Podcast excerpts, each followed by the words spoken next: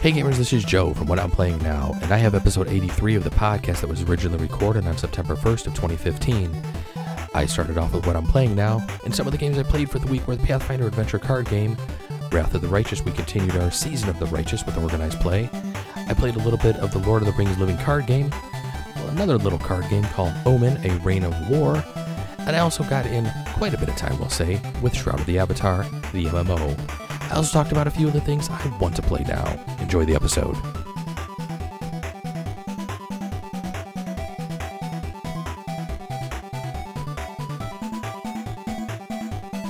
Good evening, gamers, and welcome to another episode of the What I'm Playing Now podcast. My name is Joe Luzzi, and welcome to episode 83 of this podcast. Hey, as always, send me some emails. Let me know what you're playing now. You can send those emails to whatimplayingnow at gmail.com. You can also follow me on Twitter at What I'm Playing Now. Don't forget to drop the G there. On Facebook, just do a search for What I'm Playing Now. Our Google Plus page is plus.google.com slash the plus sign what I'm Playing Now podcast. And then, of course, our Twitch channel, which is twitch.tv slash what I'm playing now. Hey, sorry for having to miss last week, but we do have a family member in the hospital, so my game time has been extremely limited the past couple of weeks, and last week there just really wasn't any time for me to even record a podcast. So I'm going to be talking about some games that I actually played this past week, as well as a couple of games I played a couple of weeks ago. So let's jump into what I'm playing now. All right, so my Pathfinder Adventure card game group is back in full swing. We have started the season of The Righteous. And actually, my group has pretty much just about doubled almost this past week. We had several new players this past week, and I actually had to go off to the second table and pretty much kind of host several new players and take them through a couple of the new scenarios. Well, the group that I had started playing with the last time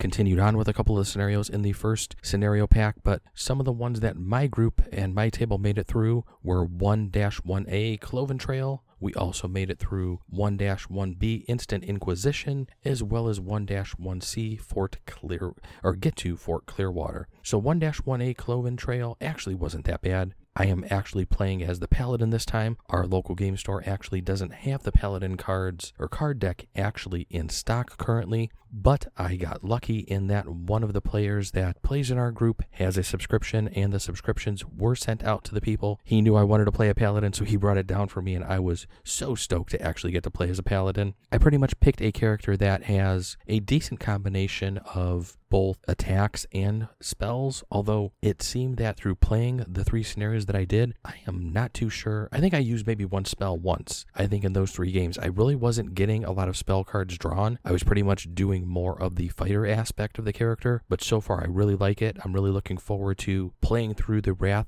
or the Season of the Righteous as the pal- as you as this paladin deck, and I really I really like it so far. I can't wait to get into some of the higher cards and actually get a, a cure in my deck. Uh, the three other people that I were playing with, we did not have a healer. How we were able to make it through three scenarios in an afternoon, which we normally can't do more than two of with a six party people with a with a group of six players. I don't know how we were able to get through three, but um, we actually finished with like 10 minutes before the store closed, and I was frantically doing paperwork at the end, just trying to get everything done. We all had a great time and can't wait to get back into it. So, out of the scenarios that we did play, I think probably the Instant Inquisition was one of the harder ones that we had done before with a larger party. It actually wasn't that bad with just four people. We really didn't seem to have too much difficulty with it. And I think Get to Fort Clearwater, which was the newest one that we had done, which I had not done before with my other group, uh, wasn't that one wasn't that bad at all either. We pretty much was able to close several locations really early on. We were finding henchmen nice and early in pretty much all the scenarios, which made us really happy. And we were able to position people to just close the game and pretty much just move on and try to start getting through some of the scenarios. Uh, one thing that we did run into at one of the tables, since several of the people had played through one of the scenarios a couple of weeks ago, we ran into a little question that I actually posted on the Paizo forums and was actually answered very quickly for me. Was it was we we noticed that in the actual Adventure Card Guild guide that there was a section where they discussed the tier feats that you now get in in the Season of the Righteous, and they actually had a section in here where they were basically talking about you cannot basically complete the same scenario twice, it won't count towards your tier feat. And that was on page six of the guide. And then later on on page nine of the guide, they actually mention when you're replaying scenarios that playing a scenario multiple times does count towards your feat advancement. So everybody kind of stood there frantically looking on their phones through the Paizo forums. We were trying to find an answer to it. I we couldn't find one. I kind of made a call right on the right on the fly that I don't think it should count. That you really should only get one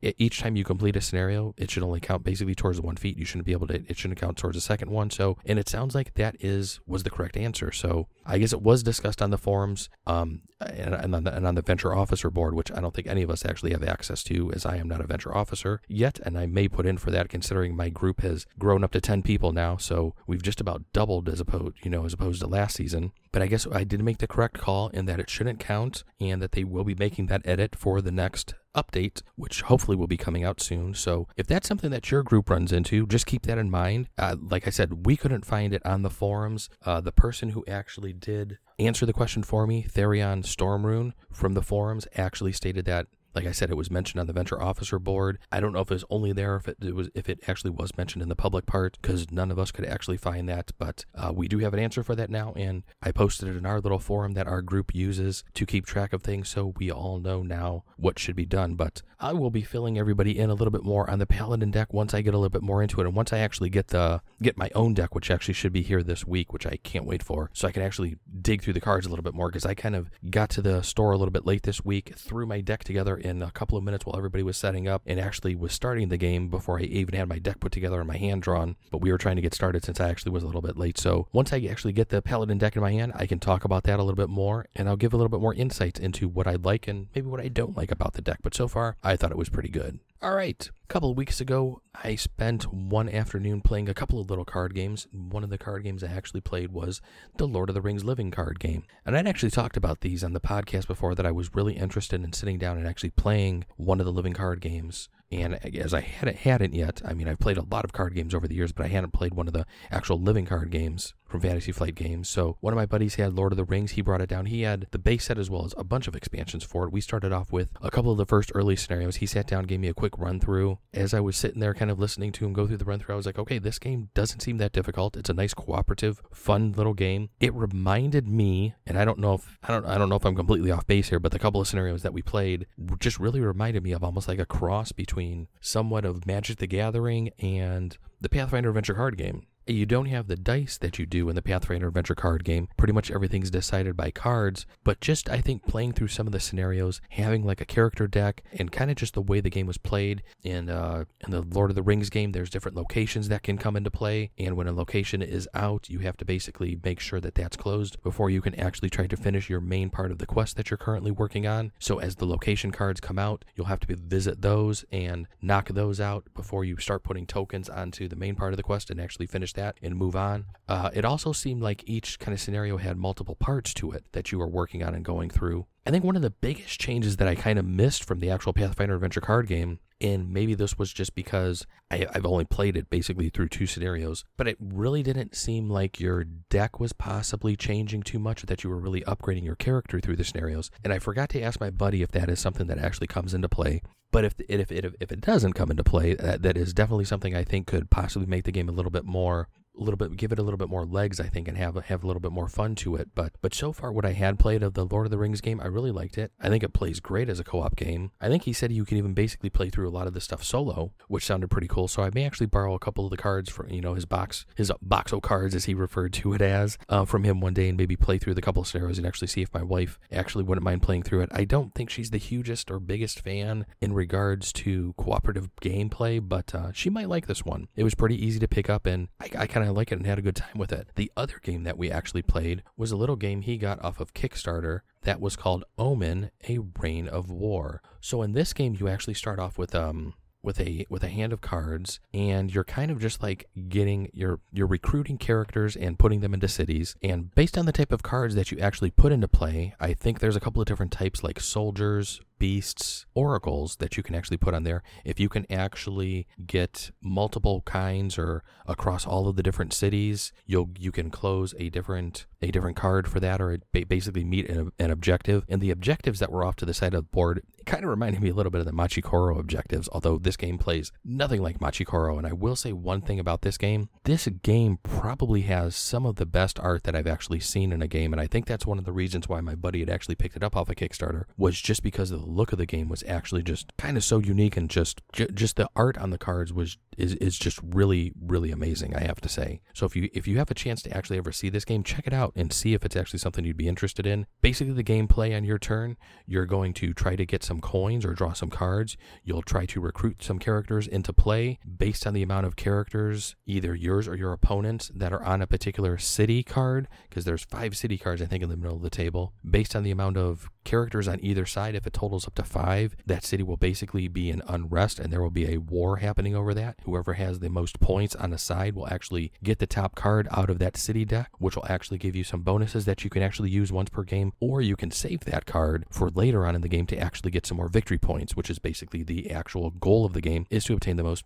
amount of victory points by the end. So it was a cool little game, really easy to pick up on, quite a bit of strategy in that there's just a lot you can do on one turn. I know there were a couple of turns where me and my buddy each just kind of just seemed to just wipe the whole board out in just one round of play just by doing different things. And I think one time I had wiped his whole hand out. He had a bunch of money. I was able to take his money, wipe all the cards out of his hand, pretty much clear the board. And then a couple of turns later, he pretty much did the same thing to me. And it was just a complete back and forth struggle. So nice little strategy game, fun, great art. Like I said, check it out if you get a chance. And that is Omen, a reign of war. Okay, everybody, and then for our last game that we're going to talk about today to finish up and round out this next episode of the show is going to be a little game I'm playing on the PC, and that is called Shroud of the Avatar. Yep, I've still been putting in some time with this MMO, and it definitely has sunk its teeth into me, so even being in pre alpha, the game is actually pretty fun. Uh, it helps that I'm in, in, actually a pretty good guild as well. That makes the game that much more enjoyable when you have a nice community to play with. And not only my guild, but pretty much the whole community in Shroud of the Avatar seems to be a great community. I also have a couple of friends playing, so that helps as well. So some of the new things actually in Shroud of the Avatar, they had just pushed out an update a couple of days ago. And one of the biggest changes is this game is going to a use-based skill system over the tree system that they had before where you, you could put points into a skill and basically purchase those points. Now you pretty much need to go out and just use your skills. You do have to pay a small fee in gold to actually unlock the skill, but once it's unlocked, you just go out, you start adventuring, you do whatever you're doing on a normal daily basis in your MMO, and your skills start getting better. I will say that even though they did not do a full character wipe, they basically just had our characters kind of keep the level that we were, but pretty much all our skills were set to that of a newbie level one character which means you had to start out in all the low level zones. There were a lot of people on the first night figuring, trying to figure out where to hunt, and I had figured out that East Perennial Trail was one of the best places to start for newbie characters. So a lot of people had jumped in there. I was playing in single player mode because I just didn't want to have to fight for kills and wanted to try to level up and skill up pretty much as fast as I could so I can get a good feel for the game. I actually grandmastered my blade a couple of nights ago, so that means my blade is over a 100 in skill. I think I'm currently at 101 for my blade skill, but getting from 101. Getting from 100 to 101 was hard, and getting from 101 to 102 is even taking longer. Uh, I know that there are some people that have even higher. I think somebody said they were in the 120s possibly for polearm that just sounds completely insane because I don't even know how much XP that would take to get there. Because the way they're uh, kind of doing it, and I think I had kind of mentioned this in my last podcast, I think they're doing it kind of like a cross between several other games. And I think I had said it kind of reminded me of a little bit of Asheron's Call back in the day, is how the skill system is going. So you do have a pool of XP. That pool of XP is actually hidden to you, so you don't know how much XP you have in there to spend. But as you're going out and leveling up and using skills, you will actually pull from that XP to level up the skills you're using So if you were sitting around like a bunch of people were and just kind of kicking the Gus ball around since we had this huge XP pool, once they blew through that XP, they were a level one character with really high skills. And I think they still pretty much had to go through some of the newbie areas to try to get the to get their levels up a little bit. So I think I hit level 35, 36 or something last night because you can still see your adventurer level.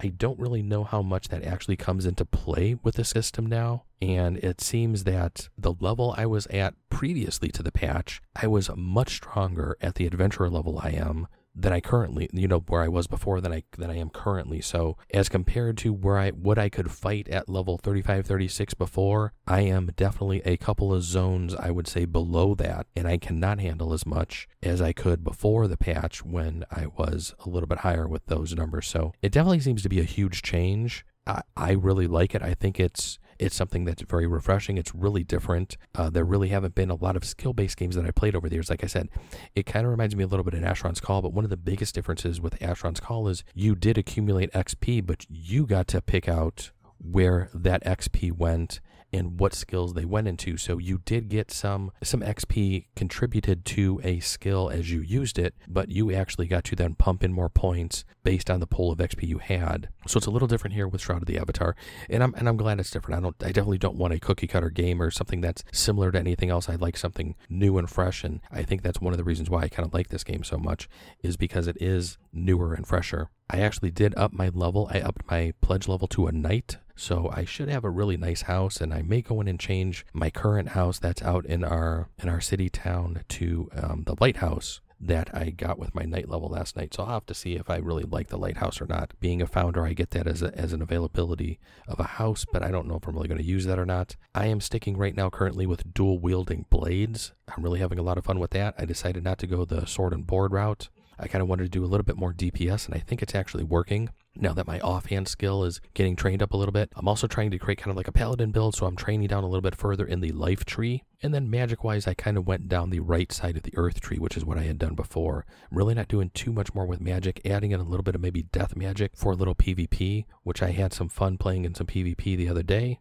But uh, we'll kind of see where the character goes and how it takes me. But that's about it for the games I played for the week. So let's talk about a couple of the games I want to play. So I think Mad Max is a new video game that's coming out this week. I think it should be out today, actually, now that I think about it. I think it's actually getting released today. I've been keeping my eyes on this one. I don't know if I'm going to jump into this one on day one. I may wait to actually see how the game runs on the PC as opposed to some of the consoles and figure out if I want to maybe get this on the PS4 or maybe grab it on the PC. I may wait for a sale since I'm actually so involved in a couple other games right now. And I definitely want to get back into some board games and I want to get back into, or actually want to start the video reviews that I've been talking about starting for a while. And with everything that's just been going on with life, I just have not had a chance to get that under under wraps. And then an interview I had done a couple of episodes ago for Trove the Crystal Caverns. That game is now live on Kickstarter. I will be backing that probably in the next week or so. It has already reached its goal. They're already working on stretch goals, which is actually pretty cool. And then another game that I had actually backed I think a couple of weeks ago, or maybe last week, was Project Gorgon. I had talked about this a while ago, done some, and I had actually played through some videos of the game. It's another MMO. It's from a couple of the people who used to work on Asheron's Call and Asheron's Call 2. They actually had some a really good round of funding. They had they were successful with their Kickstarter, so I was really happy to throw them some money and actually be a part of that because it sounds like that game's been free to play for a while, and now you're actually going to actually either be a be a Kickstarter person or actually purchase the game now once it comes live on Steam to actually play. So I kind of wanted to be into that from the beginning. So that's why I jumped onto that Kickstarter to make sure I was kind of there from day one. I'll be dabbling around with that for a little bit as well. But that is it. Those are the games I want to play, and those are the games I did play for the week. Hey, thanks for listening to the episode. As always, let me know what you're playing now. Send me those emails to what I'm playing now at gmail.com. You can also follow me on Twitter at what I'm playing now. Don't forget to drop the G. On Facebook, just do a search for what I'm playing now. We have a Google Plus page, which is plus.google.com slash the plus sign what I'm playing now podcast. And then, of course, as always, our Twitch channel, which is twitch.tv slash what I'm playing now. Hey, everybody, thanks for joining me for another episode of the What I'm Playing Now podcast. Don't forget to give me some reviews out on iTunes. Would always like to hear from some people out there and see how things are going in your game land. So take care, everybody, and we'll see you next week. Bye bye. All right, one more thing before we end the podcast here. I wanted to just say that I'm going to be taking part in this year's Extra Life campaign. Gamer Day is 2015, November 7th. That is when we'll be playing games for 24 hours straight. I am part of a team named Recess. So if you go out to extra-life.org and just do a search for Recess under Recess, you will see my name, Joe Luzzi. Please feel free to donate and help us support a great cause. And we're going to be playing some good games for this cause as well. Thank you.